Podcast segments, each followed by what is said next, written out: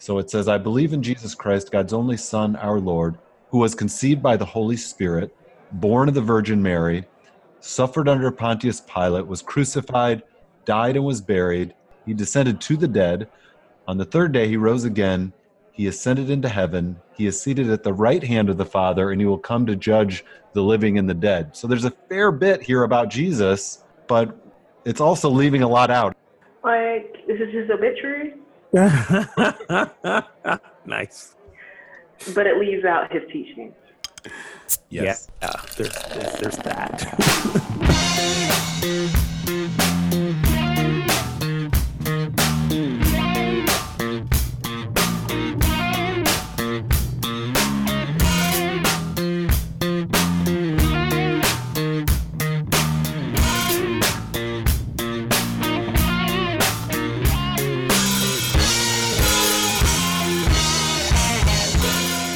Welcome to episode 112 of Pub Theology Live, a weekly conversation on life and faith over a craft brewed pint, a fine wine, or whatever happens to be in your glass. You can catch new episodes weekly as the Reverends Shannon Meacham, Ogun Holder, and Bryan Berghoef, yours truly, address and engage what's happening through a theological lens, usually with a good brew in hand and you can help support us by becoming a supporter on Patreon. That's patreon.com slash. Lots of levels you can get engaged on, and after a certain level, you get access to some extended interviews that we do with special guests. Uh, our first interview is up. We're working on another one that should be dropping in a week or two. Um, thank you to all our current Patreons Derek, Joe, Julia, Paula, Sean. Again, second week without adding new Patreons. Please, folks, it's the holidays. Come on, show a little, uh, show a little generosity, a little Christmas cheer. Help keep this, help keep this train rolling. I am not too proud to beg, so that's what I'm doing. Patreon.com/slash PTLive uh, to show some support, and you can also show some support by joining our conversations on Twitter, Facebook, Instagram, all the social media using the hashtag PTLive follow at Pub Theology, and check out other things like video clips, Facebook, IGTV. I've been a little slow on getting those up because they changed their whole like uh, editing formats and requirements, and that's the whole thing. But I'm gonna catch up. And you can also leave us a voicemail 980-PT-Live-0 or 980-785-4830. Shoot us an email, info at pubtheology.com. Ask us questions, comments, whatever you want to do. And we want to take some time to give a little shout out to some international listeners we realize we have from the UK, from Norway, Belgium, Spain, and all the way on the other side, Australia. So, all you guys who are listening, downloading, we love you. Thank you very much. And keep on listening. Keep having the conversation. Fantastic. And uh, speaking of Patreon, we did just have our second uh, extended form interview with Carol Howard Merritt on her Advent devotional, I Am Marian. Fantastic interview and uh, available only to our Patreon uh, subscribers. Well, today we discuss the Apostles' Creed, which has been given some attention in recent days following the funeral of former President George H.W. Bush. Uh, and at that funeral, uh, our current president seemingly refused to join those gathered in uh, reciting the creed. And so people have reacted, responded to that, but we want to review it ourselves and give our thoughts on this central creed of the Christian faith, what we agree with, disagree with, what we would tweak, add, um, or maybe subtract. And back with us on the show to discuss the matter is Keisha McKenzie. She is a communications consultant and director of digital strategy at Auburn Seminary. Welcome back to the show, Keisha. Hi there, guys. How you doing? We are doing good. Uh, we, Wow. we we covered a little more extensively what you actually do in the in the pre-show. So those of you who are just listening to audio, check out the video for that. But but but in a nutshell, like in the you know the the three second elevator pitch, what do you do actually? I make mischief in New York with people of faith. Well, there you go. Perfect. Well, well said. Perfect, Thank you. perfect, perfect. Well Um, said. And we usually share what we're uh, drinking. So Keisha, we'll we'll defer to you. I think you already flashed on screen. What what are you drinking? Yeah, it is uh, vitamin water power C, which I know is probably not even water and is more likely soda without the bubbles, but I like it. Nice. To each, to each their own. Um, I am, Oh, I'm, Ogun, I'm- what you I'm- got? I'm rocking the same thing I did last week. It's eggnog season. Ah, Um, so you and eggnog, eggnog. eggnog, uh, like a honking big glass of eggnog too. Look at this thing; it's as big as my head. Uh, eggnog with some Captain Morgan spiced rum. Um, I didn't add the I didn't add the Glenlivet this week, Bryan. I don't Oh. want you to get all Whew. upset again. So just just some Good. rum nog, rum nog just, today. just some rum. Good. How how much of that is nog and how much of that is rum? That's a large glass. You know what? We we don't need those kind of details, but I I, I I I think the listeners will know by before the end of the show what the ratio was. Well, Um, There no, we go. I would say I would say I'd say this might this might be a quarter rum. One, two, wow. yeah. There was a, yeah there was that much rum before he started pouring in the eggnog. All right. so Well, Keisha and I will try to hold it together for everyone else. thank you. Yeah. business as usual. Yeah. So I am drinking a uh, Shorts Brewing Exterior Illumination. This is uh, an American sour ale with Nice. um, American sour ale with, with ale with cranberry, black currants, and Northern Michigan blue spruce tips. So Ooh, kind of a a sour is unusual in the winter, but this one has a holiday take. yeah, yeah. I go. I my my my my palate for sours is so fickle. Like you know, it'll be you know, springtime or something, and I like fruity drinks, and I'll I'll I'll go into sours, and then about four or five of them in, I'm like, you know what? I think I'm done. And, And, then this has uh, a you know, reddish glow, right? You can see the cranberry coloring. yeah, that looks that looks tasty. I might I might have to look into getting trying trying that myself. How, how's it taste? Very nice. Very nice. So, uh, to kick things off, if there were one uh, Christmas song that you could ban from being played on the radio, which which would it be? And I know there's a lot of contenders.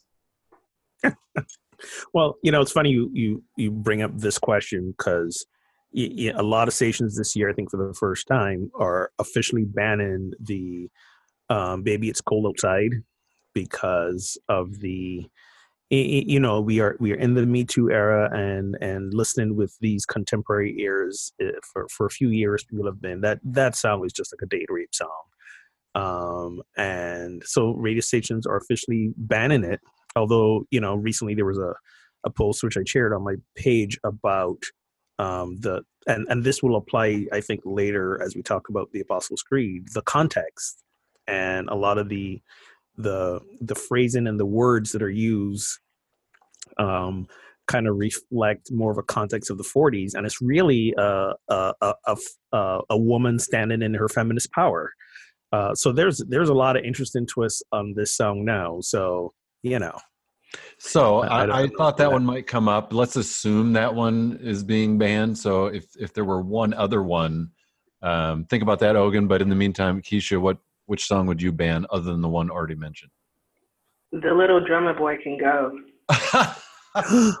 wow, really? wow Pum pum. no hesitation man Nah. it can go. Okay. Now, see, I, I don't, that one usually doesn't come up in conversations about banning a song. That's very interesting. share, share a little more around your feelings why does that sound um, I think also inspired by um, the parents in my social network who are like, who, who loves a child and their parents would send a drummer boy to the manger. right that is true That's Fair pretty enough. much it. that, that, that, that is true and it kind of really doesn't make sense when you think about it like you know the the the the, the whole the shepherds make sense even though the wise men weren't at the birth even though and we put them in the nativity scene Mhm. still kind of understand it makes sense but all of a sudden a kid rolls in playing a drum like what? Why? Where did he come from I, I understand that. I understand that totally. Uh, the song, not so much that I would ban, but one I've been really trying to avoid. Um, I'm playing. I'm playing Whamageddon. Y'all are, are familiar with the Whamageddon thing. How long can you get through the holidays without listening to the original version of Wham of of Wham song "Last Christmas"? Um, so I've been doing my best to avoid uh, remakes. I think, uh, according to certain rules, remakes are allowed. Um, but the original Last Christmas by Wham, um, trying to avoid it. And I, I was, I'm actually out two days ago because two days ago, um, I was listening to one of my other favorite podcasts, and they go in and out for commercials with musical bits, and they played that one, and it, it blindsided me. Oh, you were hit. I was, I was whammed. You Right. were whammed. I was whammed. Man. How about you? What's on your list, Bryan? I think it'd either be um, So This Is Christmas or simply having a wonderful Christmas time, which I actually don't mind either song, but they're, they are so ubiquitous. They don't stop playing them that I begin to despise them, even though on their own merits, like if I heard it once a Christmas season, I'd be like, oh, you know, I kind of like that song. Right. But because it's so much, I think it'd have to be one of those two, but I can't decide which one. I don't think I know the first one. Um, so this is Christmas. So what have you done? Christmas. Another year. What have you done another year? In it, in that Paul McCartney too. I think so. So maybe it's just Paul McCartney. You got issues. Maybe it's just any Christmas song by Paul McCartney. you know, and let's be clear. Let's be clear. His songwriting after the Beatles kind of went a little, you know, downhill. You And know, I don't mind Paul, but That was before my time. That's all. um, a couple of a couple of our um, a couple of our uh, folks weighed in on social media. We got Blue Christmas. Uh, Jennifer shared that one. Um, Judy shared, "All I want for Christmas is a hippopotamus." I am not familiar with that number, but I learned that one last year, and it does get overplayed. Or I mean, we got another it's annoying, I should say. I don't know that I've heard it. Uh, Joel also weighed in with Last Christmas. I'm with you there, buddy. Uh, Jason on Twitter, Last Christmas by Wham. See Yeah, that song, man. I This probably would have echoed that, but you covered the wham. There you go. And uh, I, there's not a uh, flat. Wait on Twitter. I love these Twitter handles. Flat cap sand mild. Okay. Um, says away in a manger. Let's let's get rid of that. okay. Yeah. You know, I, I gotta admit, I was not a great fan of that song until I heard Sounds of Blackness, the gospel, the gospel Ooh. band choir. They did a version of it, and Okay. I'm I'm back in. I'll check it out after we get off this. Sounds Oh. of Blackness. Away to me. Now, Yeah. now, did you mention Sheila on Facebook said, "Oh, little town of Bethlehem"? Isn't that just kind of like a classic Christmas song? Yeah. Like, what could yeah, be wrong with that song? Um, I I, I think I think any hymn that's sung badly is a problem. That's true. nice. Well played. Good. Good one. Good one. That's why I try to refrain from singing. All right, so let let's jump in here. Um, so you know, a lot was made of of this uh, at the funeral of uh, the former president recently, when you know former presidents and first ladies are all reciting uh, the Apostles' Creed along with the congregation, which was uh, part of the funeral service. And uh, our current president, President Trump, uh, had his program at his side and was looking down and his lips weren't moving. So it seemed like either he didn't want to recite it, he didn't want to read it. I don't know what the I don't know what his issue was, but people made a big deal like, well, maybe he's just a non-creedal Christian. Um, who knows, right? I, maybe you guys have a non non non Christian Christian. I don't know about creedal. Was he bored and like is this over yet i don't even know what's happening i don't know that this is in the program and i don't have it memorized so i'm not going to say it what's your take on what happened there before we get into the creed proper Go ahead, Keisha. What do you think? I don't care. I mean, I I think there is there is this pattern that we've fallen into over the last two years, where every every public appearance of 45 becomes two weeks of analysis, and I don't care that much. I think there are um, there are ways that the discussion about whether he's a Christian is germane to Christians, um, whether he observes values that Christians could agree are worthy, that's a totally separate question. Whether there was a creed in the program booklet that he could have read if he'd bothered, I don't know. I don't know this creed by rote. Um, my tradition didn't center it. We didn't feature it. We are a non-creedal tradition, Seventh Day And- Adventist. I was going to say, what's your tradition again?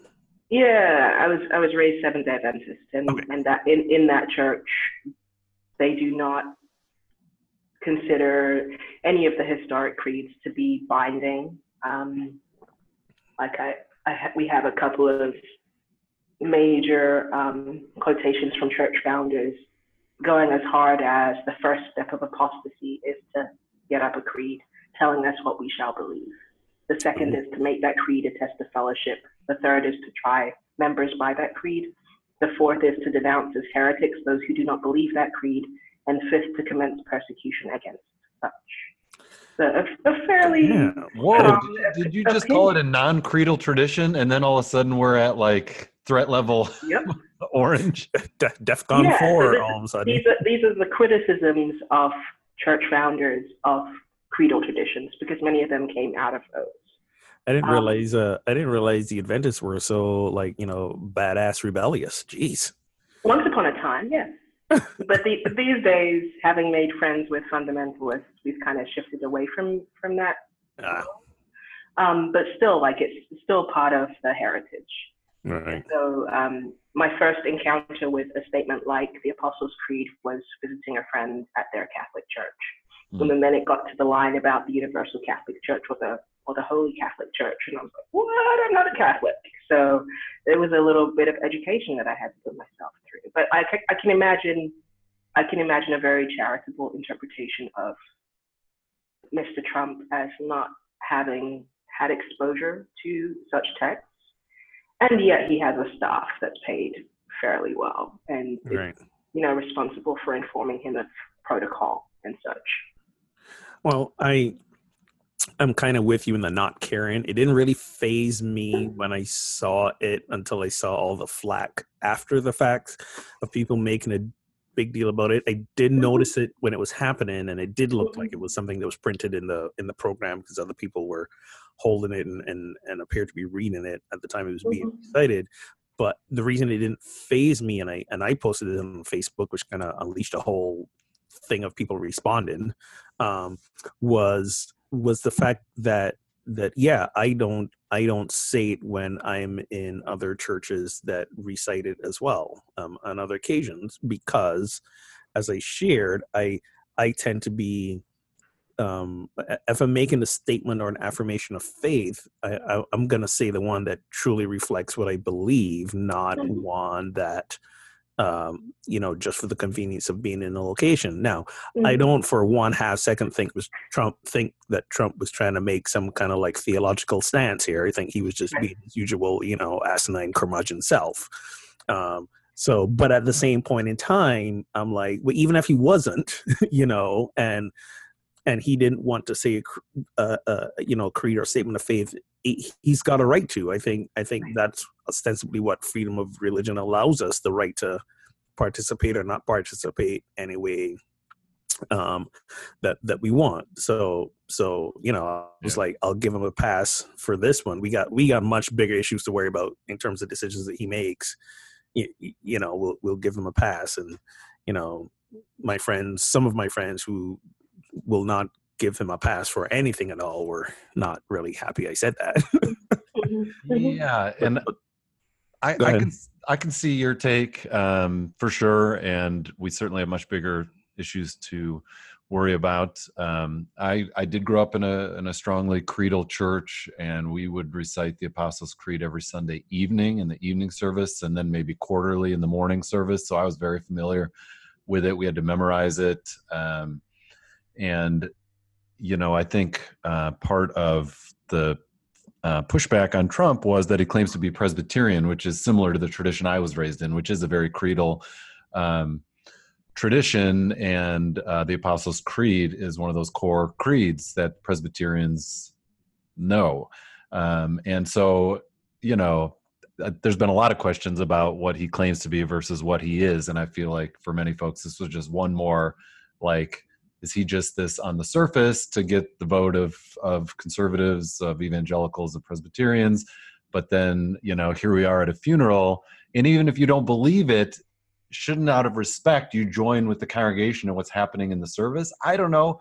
I i might even if i don't believe it all um and maybe that's not the correct thing to do so I, I don't know. But we have much bigger things to worry about than whether he says a few words at a funeral service I get that, but it's I think for me it's that if you claim to be X and then you seem to be disinterested in participating in what people who belong to X do, how mm-hmm. genuine are you in claiming that identity?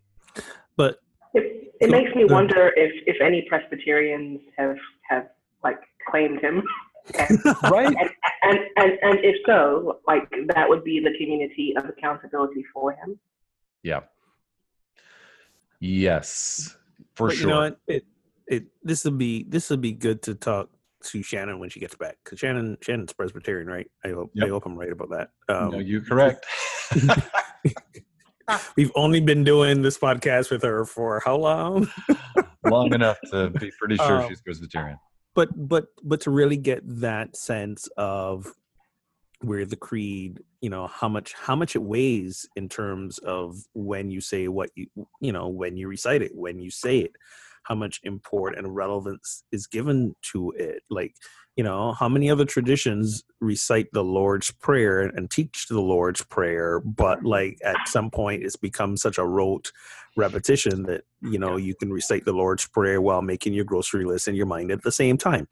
Um, you, you know i grew up i grew up pretty much mostly in a in an evangelical type setting, but um, for many years I went to an Anglican school um, where school was affiliated with an Anglican church, and once a week we had we had the catechism, and mm. once a week, you know, we all traipsed into the church, and the priest was there giving us lessons from the New Testament, and we were we were asked to you know memorize and recite the Apostles' Creed, um, and and it was it was I remember it being less uh, uh, a statement of I'm saying this because I believe it versus you know it's just a thing we do.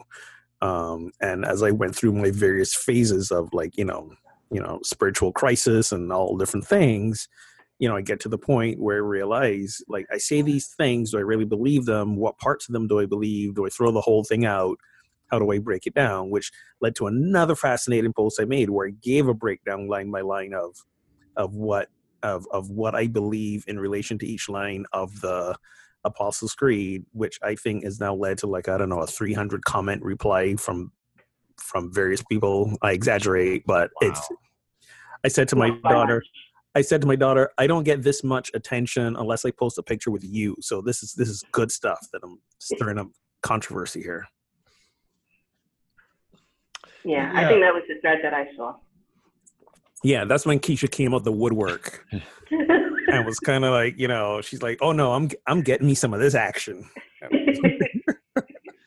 yeah, so you know, in in the tradition I grew up in, uh, which specifically was the Christian Reformed Church of North America, I, I was on their website earlier, um, and they on on their website say the bulk of what we believe uh, we hold in common with the Christian Church around the world and throughout the ages, and they note the Apostles' Creed along with the Nicene and Athanasian Creed, um, summarize the most important tenets of our faith. And I sort of grew up with that sense that, you know, the Apostles' Creed represents the historic Christian faith. And yeah, there are different, you know, Methodist, Baptist, Catholic, so on and so forth. But if you're a Christian, you believe the Apostles' Creed. I grew up with that mentality. I'm not saying I believe that now, but I'm saying right. that's what I grew up with that mentality. And it was really seen as a core, you know, we'd have Pledge of Allegiance in school, which was a, you know committing to our country, and then at church we'd have the Apostles' Creed, which was kind of here's what we believe about God, Jesus, and and so forth.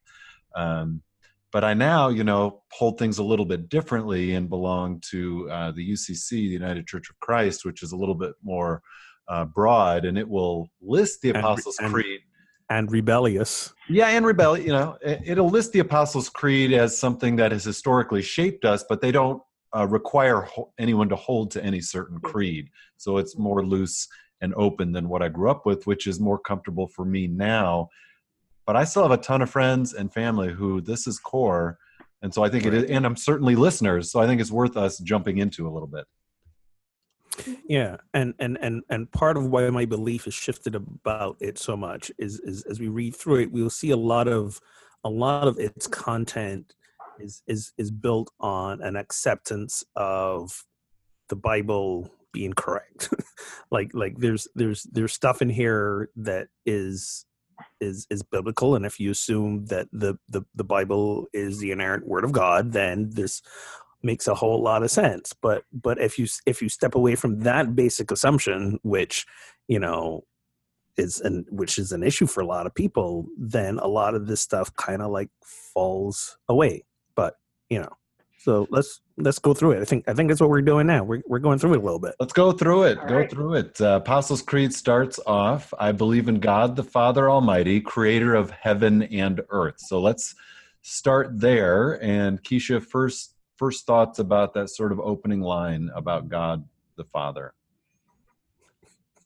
I like God the Father. there you go It's not like the only mental image of God that I use, but I Mhm. like it. But you like it. Yeah. Yeah. I think like, and and this is probably going to be my refrain all the way through the analysis, the textual analysis, line by line reading. Um, I think that many of these images, um, books have been written and could be written about each of them. Yeah. Uh, both as um, both in terms of how they developed and the specific wording and all the wars that resulted from the specific wording, but also the ways that the images um, can evoke a vision of God and a, a model for a human relationship that can be really kind of cool. So thinking about divinity as parenthood and divinity as source of everything. It's a pretty cool way to start about what you think ultimate reality is. Because parenting can be caring, it can be provision, it can be um, all sorts of things. And it can also be like really terrible to some people. Yeah, there's So, that too. like, con- considering the entailments behind a lot of these metaphors, and I, I see them as metaphors as an English major and not necessarily as fact statements, um, but it's more about how does this claim about ultimate reality inform the way I live? For me, that's the value in a creed to begin with. Mhm. It's not. It's not the. Is is the text on the page? Um, does it have enough fences around it? I don't. That's not my interest in it. My interest is how does the text leave the page with me and then impact the world I live in. Love it. Yeah. Well said. Good. Ogun, your Well- take on, well on the opening lines here. Um, so I think I think metaphors, the the metaphor that as as God in that parenting context, I think it works really well if you had a good relationship with your parents. Y- y- you know, if for, for those who who may not have this, this doesn't work. Um, I don't I don't think. For me personally, um, I- I tend to to step away from any metaphor that tries to uh, um, paint God in any sort of of human caricature, if you Ah, will. yeah. Um, so fa- even father, mother, like you know, I understand that you know when when when Jesus used the word Abba when he spoke of God, he was he was not necessarily saying you know this is my like paternal figure, but but but more and more of an intimate type relationship, you know, deep relationship that that that can can happen between father and and, and son um, on a, on a very heart based level. Um, I understand that, but for me, if I if I am aligning myself, which I do, with an understanding of of God as also as Keisha said, uh, source, but but really just also presence, um, not not a not not a, a a being with thoughts and feelings like we as humans do. If I'm aligning with that, then when I start using words that convey that human sense like father or mother or whatever th- then for me there's a disconnect there mm-hmm. so so i'm not a fan of of the the father thing I, I do like what also jesus said you know god is spirit so worship in spirit and for me spirit is transcendent all sorts of human qualities or qualms, both good and bad, the constraints and limitations of humanity. So, and that's coming. You're jumping ahead. No, I'm, Spirit, but, yeah. Oh, okay. Well, well, not not the Holy Spirit, just Spirit in general. Well, so okay. I mean, yeah. all right. I won't Fair jump enough. ahead. Fair enough. Um, I won't. I won't. I won't jump ahead. And and for the creator part, creator of heaven and earth. Right. Again, for me, it's God. God is the very you know act of creation itself. The creation itself happening which is a nuanced thing but again sometimes when we use words like creator in our minds. We, we come up with maker designer. There's this object subject relationship of you know one who creates. And for me it's uh it's it's not you know as as genesis describes it so well god created and created the animals that created heaven and earth but but the very the the, the very um, um, process of the creation happening and the creative force inside of everything and desire to live and and and reproduce and all of that that is that is god for me. Yeah and that's an important distinction and thanks for naming that. That's very helpful. Yeah i i too uh, appreciate the the parental uh, picture uh, here in this, uh, but I would expand it uh, father and mother. Uh, if I were to, you know, tweak this, I would say God, um, our father and mother. And then the word almighty I wrestle with because I'm not sure I do believe God is all powerful uh, because that I feel like I've seen enough in my life and there's enough happening in the world where if God is all powerful, it means God could make things just so, and God has chosen not to, which means God is good with allowing all sorts of untold suffering to happen. And you could say, well, God has chosen to disconnect from all of that uh, and, and given us free will and let us do whatever happens. And that's, you know, uh, okay, but we still end up in a weird place. Um, so mm-hmm. either we have a God who is all powerful and has chosen to disengage, or God isn't all powerful but is still engaged. And I think I'm more wanting to believe that God is engaged in the creation, um, but is not in a place to just make it however God wants it to be. Uh, so I would take that word Almighty out and maybe make it all goodness um, or all love. Um, and I don't mind the creator language either because I think God is the source of all that is. And I'm still okay with the subject object distinction, though that's blurring for me. Uh, but Still holding. I'm, I'm bringing him over.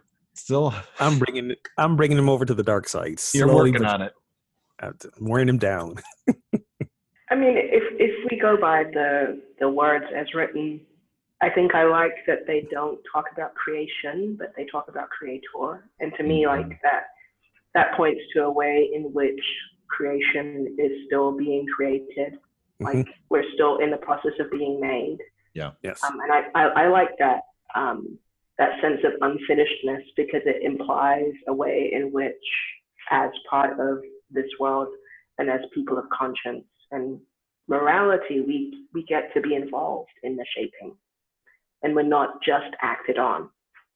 And I, I, I like I, I feel like that's important for people who, um, as you say, Bryan, see so much of what is going wrong and and are tempted and also um, inspired both by religion and by secular politics to disengage.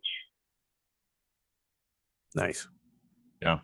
All right. So uh, then it goes on, um, sort of an early Trinitarian framework here. So we've got God the Father. Now it says, I believe in Jesus Christ, God's only Son, our Lord. And there's a few uh, lines about Jesus, but let's just start with this line I believe in Jesus Christ, God's only Son, our Lord. You, know, you, you want to take this one, Keisha? I'm phoning a friend. Ogun? Phoning a friend. Oh man. um, so so um, so n- the issue with this is not that I believe in Jesus Christ, but the His only Son, our Lord. That's that's where I take issue. Um, I I I no longer subscribe to, um, and and this will also play in later with the whole you know Virgin Mary conceived Holy Spirit blah blah blah. But not to jump ahead. Yeah. But but do I do do I believe do I believe in the personage of Jesus? Yes, yes, I do. For however that may look. Um, but I believe we are all sons and daughters of God in in in the framework of the the the, the divine nature that we attribute to Jesus. You know, we ourselves possess as well. Um, in in the unity context, this denomination I belong to. In unity, we see Jesus not as the great exception, but the great example. That we're all imbued with that same divinity, and when we live from that, like Jesus demonstrated, um y- you know we we, we ourselves are, are are sons sons of god um and as for the excuse me or lord to your point bryan yes this this this setting up this almost like the trinitarian concept of you know god father and holy spirit um which again i kind of take issue with because Yeah. you know this this is this is not a this concept of the trinity not a biblical proposition this is something you know later later later on some church leaders fathers um, the names escape me but i'll look it up uh, came up with. It's a concept that was argued about from the beginning like people some saying yes some say no.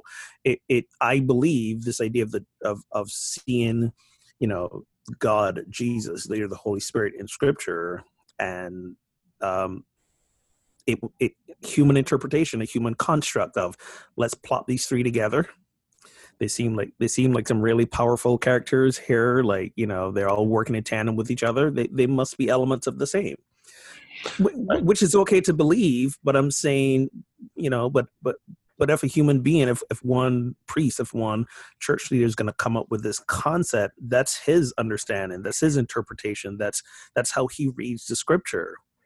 Um, and the other people who weren't reading it that way they're just their interpretation can be just as valid as well and then we when we learn about like the political machinations that went on behind the scenes to get that adopted versus the other things i'm like well you know uh, I, I don't feel any allegiance to it Other interpretations can be just as valid, but people would say, but then you call people something else, not a Christian. I'm just Well- saying, Yeah, for many people, why they've had wars and persecutions. if you're not a Trinitarian, you're not a Christian. Many would say. Ooh, with with the big stick.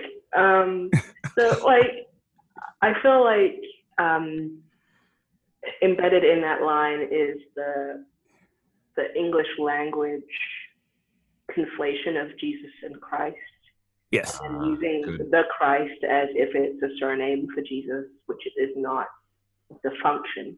Right. And like to to think about, um, I love Ogun's point on all of humankind being. Hmm, you mentioned divine nature, but you also mentioned being children of of God, which is another of those metaphors. Right. Which is which is really interesting, but but useful in the sense that if you start from the foundation that all people share essential nature with each other, then you you don't have as easy of a time committing things like genocide. Right. And, and, def- and defining certain kinds of humans out of humanity. And i probably I- shouldn't I probably shouldn't use the word children. Um, I'm Mhm. just using it in this context because he said only Right. son. But if I'm throwing out Right. father and mother, I also need to throw children as well. And what I what I use more now is saying we are the embodiment of God, not Mm. children of, but the embodiment of. Ah, Mhm, Yeah, mhm. because right, because because children uh, implies parent. Yeah, yeah, but then like I think I think there's still room in this in even in your reinterpretations of those metaphors, I think there's still room to save a concept of kinship. Yes. If it's not family and even if not parent child. but some some concept of how do you describe uh, communal relationships between people who may who who do have genetic connection, like we all do. Third cousins Um, twice removed. Exactly, like we're all we're all family in that fundamental biological sense. Right. But but then what about how do what are the languages that we have for describing social relationships, and how, if at all, can Christians as a specific spiritual community kind of develop a language that doesn't take us to just default to family um, patterns, but think about things that enable us to be humane to each other, to, to exercise compassion and empathy and care and service, and all the things that I think the people who developed this statement ultimately wanted for, for church folks. But how can our metaphors about kinship help us to get there? I, And for many people, that is that is invoking family. I, I think I'm going to give a shout out to y'all saw the movie Dogma um, a few years back. I need to Uh, More than a few. Have not. Please, please, please, please do it. Uh, where George Carlin plays an excellent Catholic priest, but um, their their new Brandon was was Buddy Jesus, and it was you know Jesus giving you you know fingers, Buddy Jesus. He says we, Jesus is our buddy. When Jesus is our buddy, you know we look out for our buddies sometimes even more than we look out for family. So that that may be the thing we're looking for. There we go. Uh, Yeah. Uh, hmm. Well, I appreciate all that you guys have said here. Um, and yeah, it is one of those things. Um, you know, we we talked about the Trinity, and I'm reading on this uh, website of uh, this creedal denomination. It says a quick look at the structure of the Apostles' Creed reveals one of the bedrock truths of the Christian faith, the Trinity. But I think less and less today, people are willing to say that that is a you're in or you're out sort of belief um, necessity to be a Christian. I think people are realizing, as Ogun said, that the even the historic Christian faith is wider than that, and it didn't begin with that assumption. It was, as Ogun said, people reading back into Scripture. That word never occurs in Scripture, but people reading back. Oh, look, we have this moment where Jesus is baptized, and a voice from heaven is this is God the Father, and then this dove-like figure is the Spirit, and so we have this Trinitarian moment uh, where all three are kind of there in one place, but yet they're all the same. But of course, if you press that metaphor, it, it becomes uh, unwieldy and and really uh, difficult.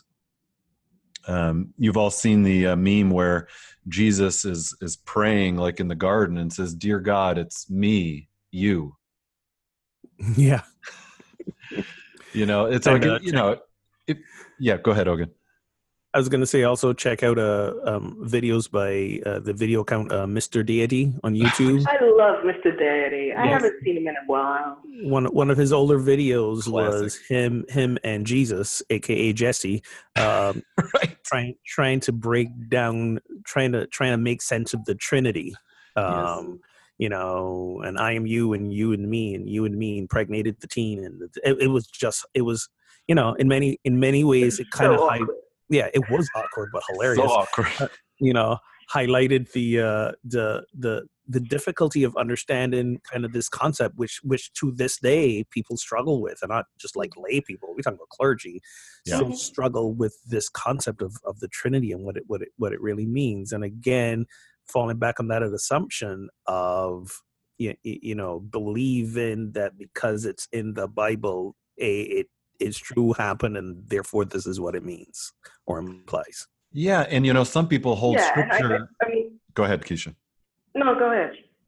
I was going to say some people hold scripture as sort of one for our source of what we can know about God, and then the Apostles' Creed is like 1A or is like one of the lenses through which we read scripture. So, you know, we often take our theology and read the Bible through the through the glasses or the lens of our our theological beliefs, and then we're ready to find what we already believe in the Bible. But if we took those glasses off and read the scriptures as best we can, which is always limited, on their own terms, we'll discover that's not so clear as we like to think it is. Yeah, and I, I think there's, I, I can imagine a lot of people who would describe these creeds as the cliff notes for the Christian Bible. Yeah. And if, if I were to write the cliff notes of the Christian Bible, it wouldn't be in this form. because I don't I don't think that these are the primary uh, elements of value in the Christian tradition.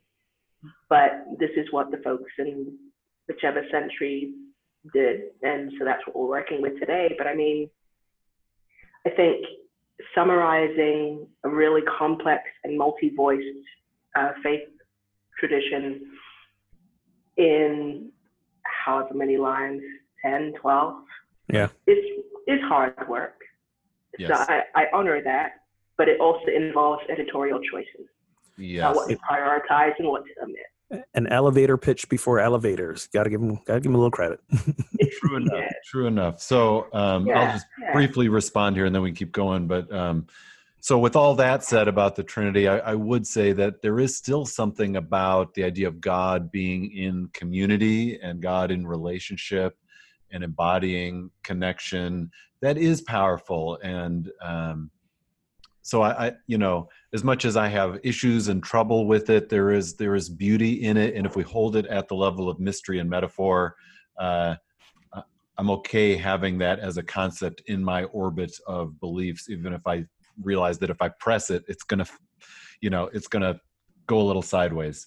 Um, so, mm-hmm. uh, in terms of this line, Jesus Christ, God's only Son, our Lord, I would probably echo what you guys said that conflating the historic Jesus with his title Christ is problematic, and there's a lot there that's missed. I'd agree with Ogun that saying Jesus is God's only Son also uh, limits uh, God's appearance or God's presence in all people, um, and I I would affirm what he said there. But let's go through some of the next lines, and I'll just hit like um, the rest of the commentary on Jesus, which is a good chunk. So it says, "I believe in Jesus Christ, God's only Son, our Lord, who was conceived by the Holy Spirit, born of the Virgin Mary, suffered under Pontius Pilate, was crucified, died, and was buried. He descended to the dead. He descended to the dead. On the third day, he rose again." He ascended into heaven. He is seated at the right hand of the Father, and he will come to judge the living and the dead. So there's a fair bit here about Jesus, but uh, it's also leaving a lot out about Jesus. So, so give us your thoughts on that, either one of you. Like, this is this his obituary? nice. But it leaves out his teachings. Yes. Yeah, there's there's there's that.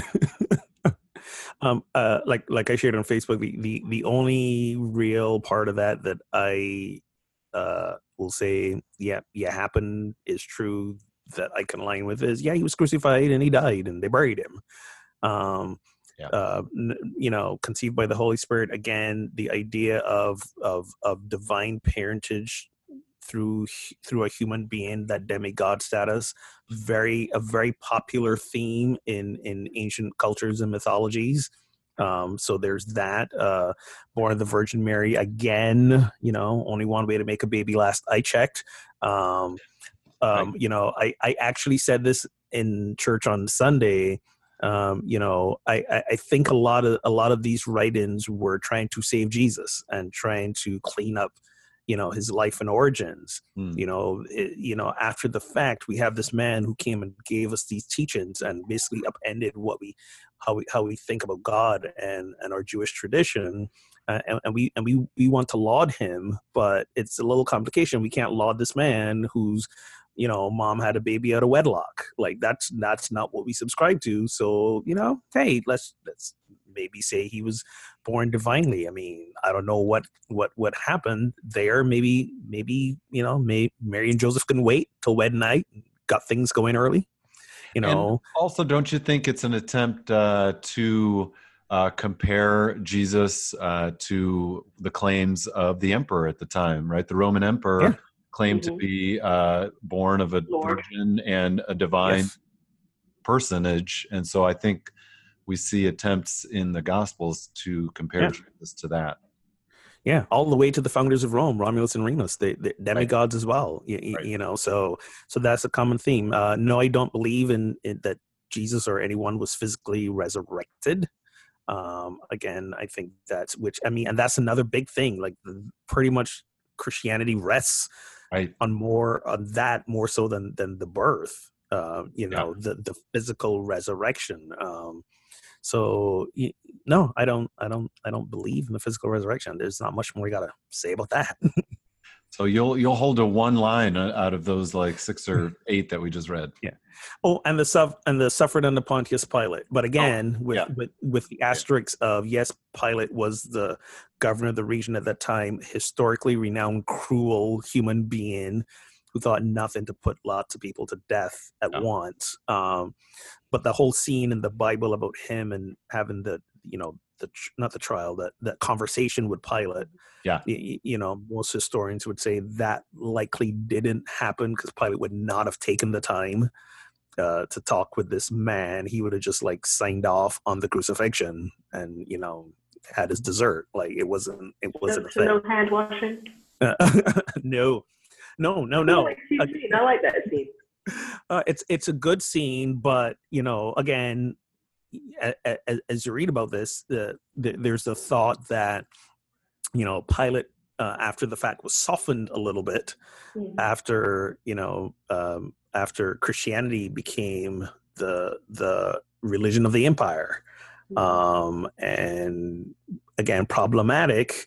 How can how can we ascribe to this thing when we put the man to death? So maybe and and and and it's recorded and there's facts about this. So you know let's let's just massage the story a little bit yeah he put him to death but it was reluctantly and he, you know he washed his hands of the whole thing and it was really you know the jewish authorities who were the masterminds behind this let's lay the blame on them so you know great great soap opera stuff going on i love it Mhm. Yeah. So so Keisha, your initial reaction was it reads maybe like a very brief obituary, but it doesn't have one mention of Jesus' teachings or really any of the rest of his life. Would you add anything else to your commentary on this section?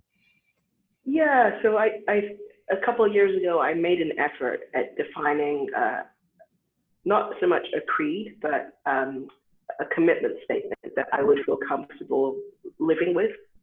And it involved things like gratitude for the body, acknowledging connection with other human beings, um, responsibility for the planet, growing in grace, like a commitment to continuous learning and spiritual development, um, accepting community and and those sorts of things that I think are reflected in the explicit teachings of Jesus.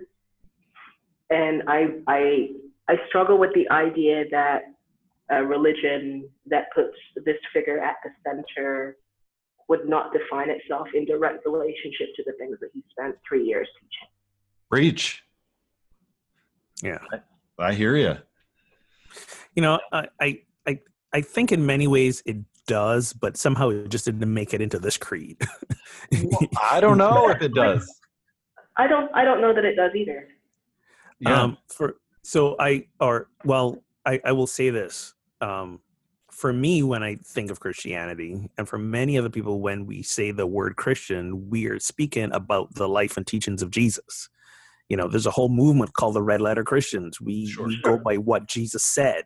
You know, Mhm. by extension, the things that he did. So I think some people do. I think here we have um, an organizational, or even I would say the first corporate uh, Mhm. adaptation of Christianity. And you know, when you're a corporation, you got to come up with you got to come up with statements and creeds, and Mhm. missions, Mhm. and vision, and all that kind of stuff. And you know, he- he- here we go. Let's focus on the important things: the the death, resurrection, and and the the the the pure virginal birth that basically is the testimony of his divinity. For me, this is more of a, a creed of Jesus' divinity, nothing else. yeah. And, and I. Go ahead.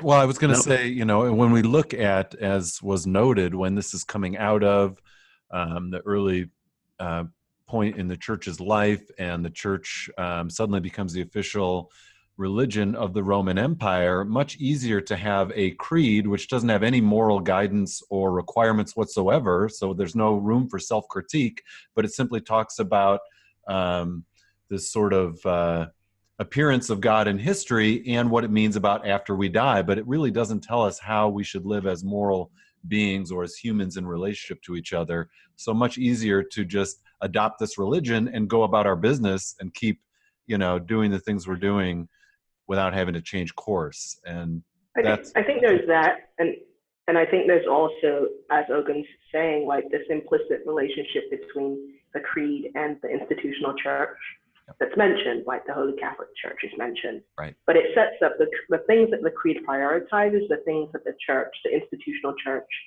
says it mediates. The things like the communion and things like teaching you about what is needed to have your sins forgiven and um, mediating a particular understanding of who Jesus was and what was important about what he brought to the world and and keeping you in membership so that you can have access to life everlasting. I think there's a, an implicit role for the institutional corporate .org church Yes. that Yes. is, is is shaping the way that this creed emphasizes both who Jesus was and what Christianity could be And Yeah. right, and, and why you need to believe in him, and and the in last the way that they it says. exactly. And and um, my last piece of this is you know uh, hell, aka descended to the dead, and heaven. Uh, again, for me, these are these are states of consciousness, not afterlife locations, not not punishment reward uh, kind, kinds of things. Um, and, and I, I, I do appreciate the lack of burning everlasting torment because that was not part of my tradition and I'm not trying to keep it. there you go. Yeah, and that's a good point. The version I have here is he descended to the dead, but a lot of versions people know is he descended into hell. And there's this idea that Jesus went to hell and kind of Right. did battle with the devil over, you know, the right to human souls and all that jazz. And when you're playing that narrative, I mean, what are we even talking about anymore? But sorry, that's my little. Um, Yeah. Yeah um and and and and again any any good studying of the bible and the history around the bible you you see how this concept of both heaven and hell have evolved over over over time as as you know they've pulled up stuff from um, um, or absorbed beliefs of of other religions and movements that they that you know the hebrews came into contact with um and and and, and stuff. So and and my my that's all I'm going to say because I, I want to be mindful of time. I know, I Yeah. know Keisha's uh, yeah, Keisha's yeah. got some time, So time I issues. I would echo uh, that we need more about what Jesus taught in in, in any kind of Mhm. creed that I'm going to center on. So we have this section about Jesus, and then it ends with mention of the Holy Spirit in the church, and I'll read that. I believe in the Holy Spirit, the Holy Catholic Church, the communion of saints, the forgiveness of sins, the resurrection of the body, and the life everlasting. Amen. Reaction. Why don't you go, Keisha? Amen. Amen. Um, and I, I did, I, I alluded to some of this in my previous comment. I think Yeah. that, hmm,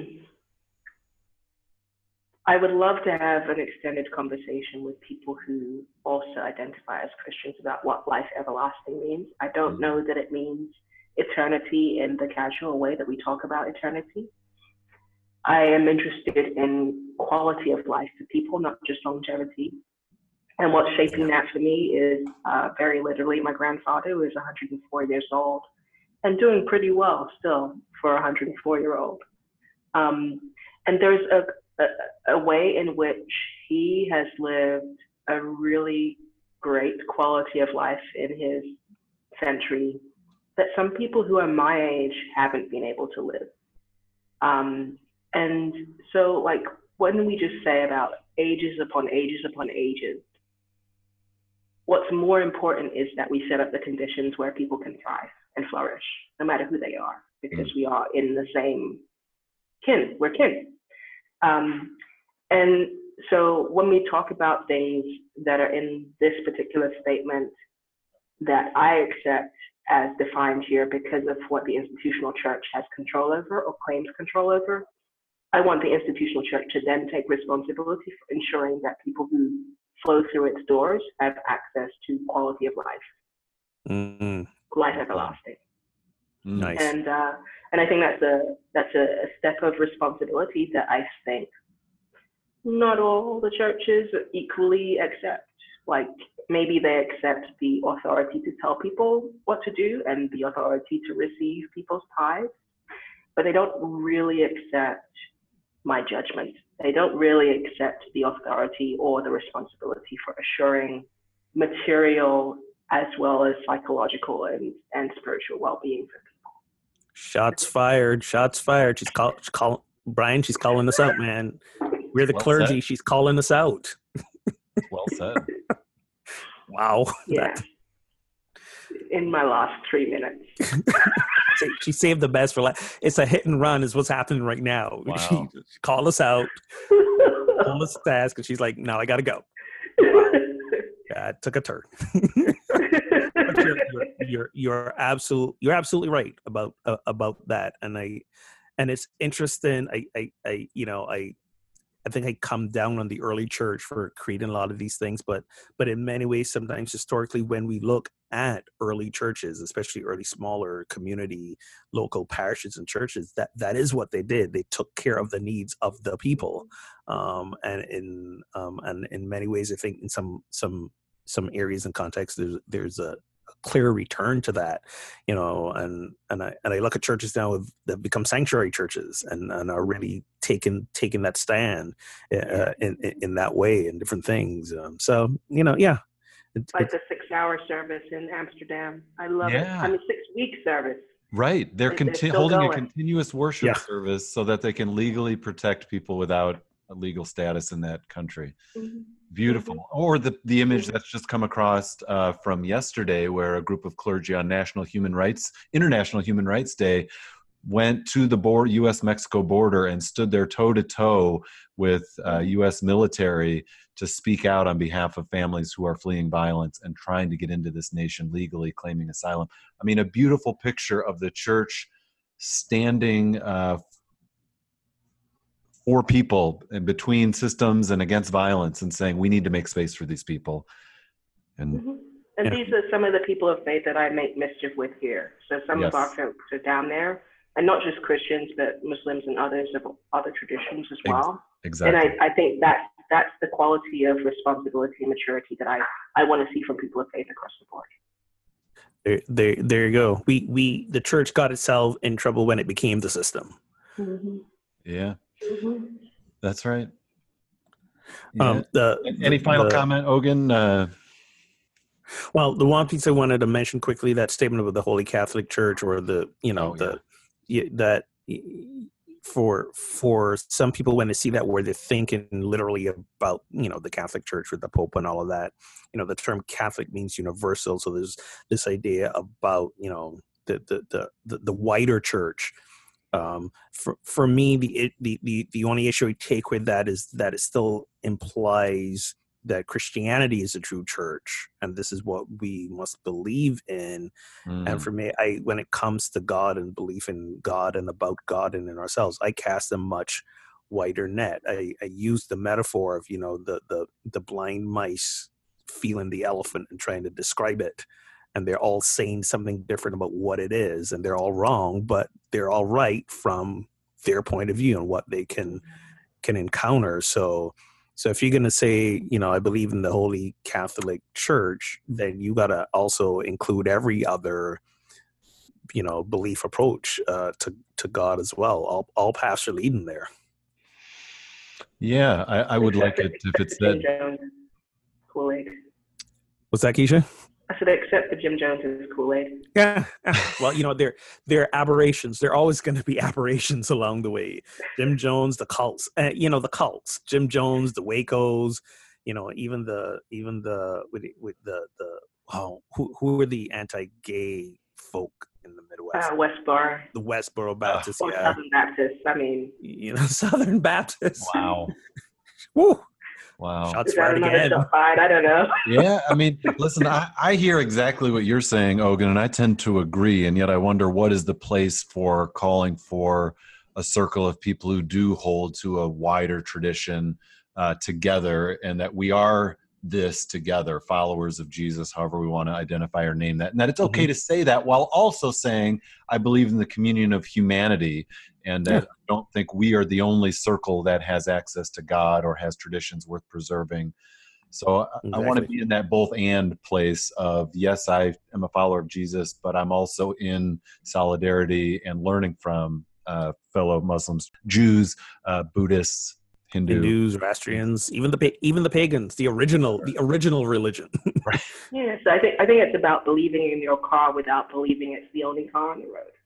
Exactly. Although some people drive like that, and we know who those people are. It's not functional. No, it's not. no, it never ends well. Well, man, all right, should we wrap? We any any anything else to add, guys? yeah, let's wrap up. Keisha's Keisha's got to go. I gotta eat some food, man.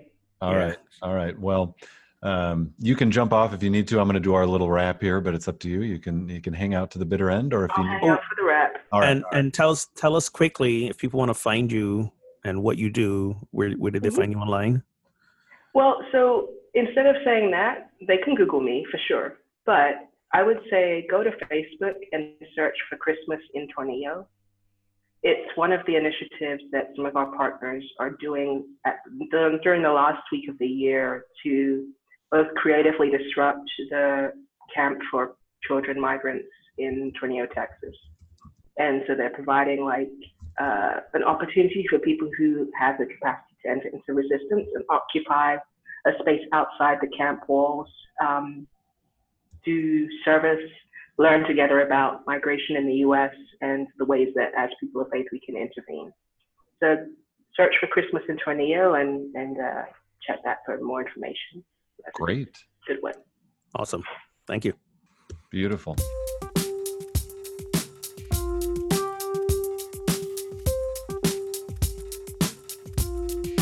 Well, thank you, friends, for tuning in to Pub Theology Live. You can, of course, connect and spread the word on social media. You can listen anytime on SoundCloud, Stitcher, Google Play Music, or iTunes. We'd love you to rate us over on iTunes. You can catch uh, the full video of the episode on YouTube or some clips on IGTV or Facebook.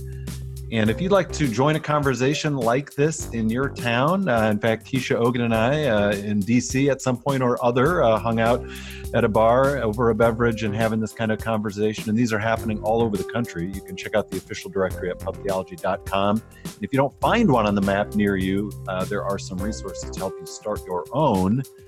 And don't forget to join our growing list of supporters at Patreon. Get it.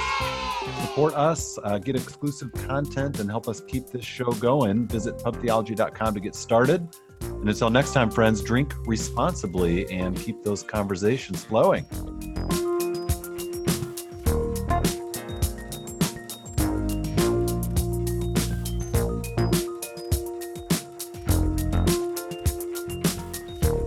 Thank you, Keisha. You're welcome. I'm adding links to three opportunities that people can do, like action opportunities, instead of like my my Twitter or whatever. Awesome. I'm putting that in the in the in the Google Doc.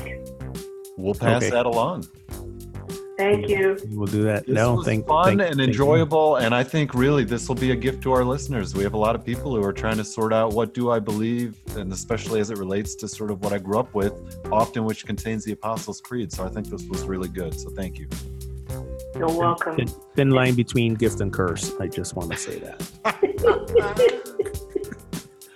Your some, some might not appreciate it at all. yeah, I, I, I, I realize I, I do tend to fire shot. Hey, No, it's it's it's it's it's it's calling calling saying the truth, speaking the truth. The truth is not always easy to hear, and sometimes we gotta hear it. So, or at least hear another's truth to make us really consider our own. Because again, the whole thing about the creed is so many people say take it for granted, believe it for granted, and don't don't do that kind of you know personal breakdown.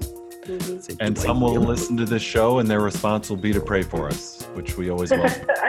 You know, course. I take it. Yeah, I've been prayed for for the last decade. there you go. thriving. Exactly, exactly. It was good to see you, my friend. You too. I love you too. Be well, right. Keisha. Take care. Say hi to Joy for me. I will do that. All right. Take care. All right. Bye bye.